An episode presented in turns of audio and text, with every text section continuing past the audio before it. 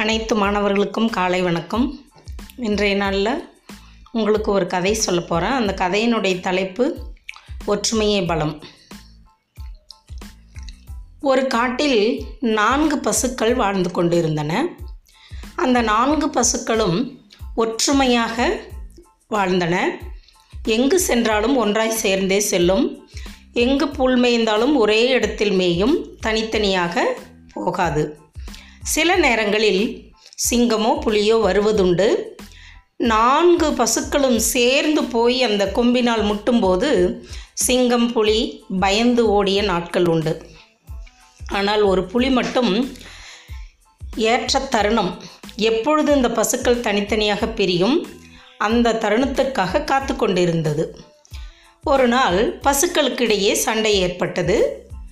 நான்கு பசுக்களுக்கும் சண்டை வந்ததனால் நான்கு திசைகளில் சென்றன.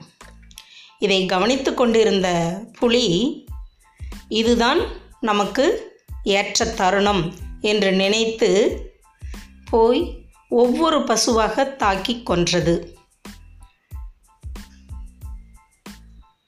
இந்த கதையின் மூலம் நாம் என்ன தெரிந்து கொள்ள வேண்டும் என்றால் ஒற்றுமையே பலம்.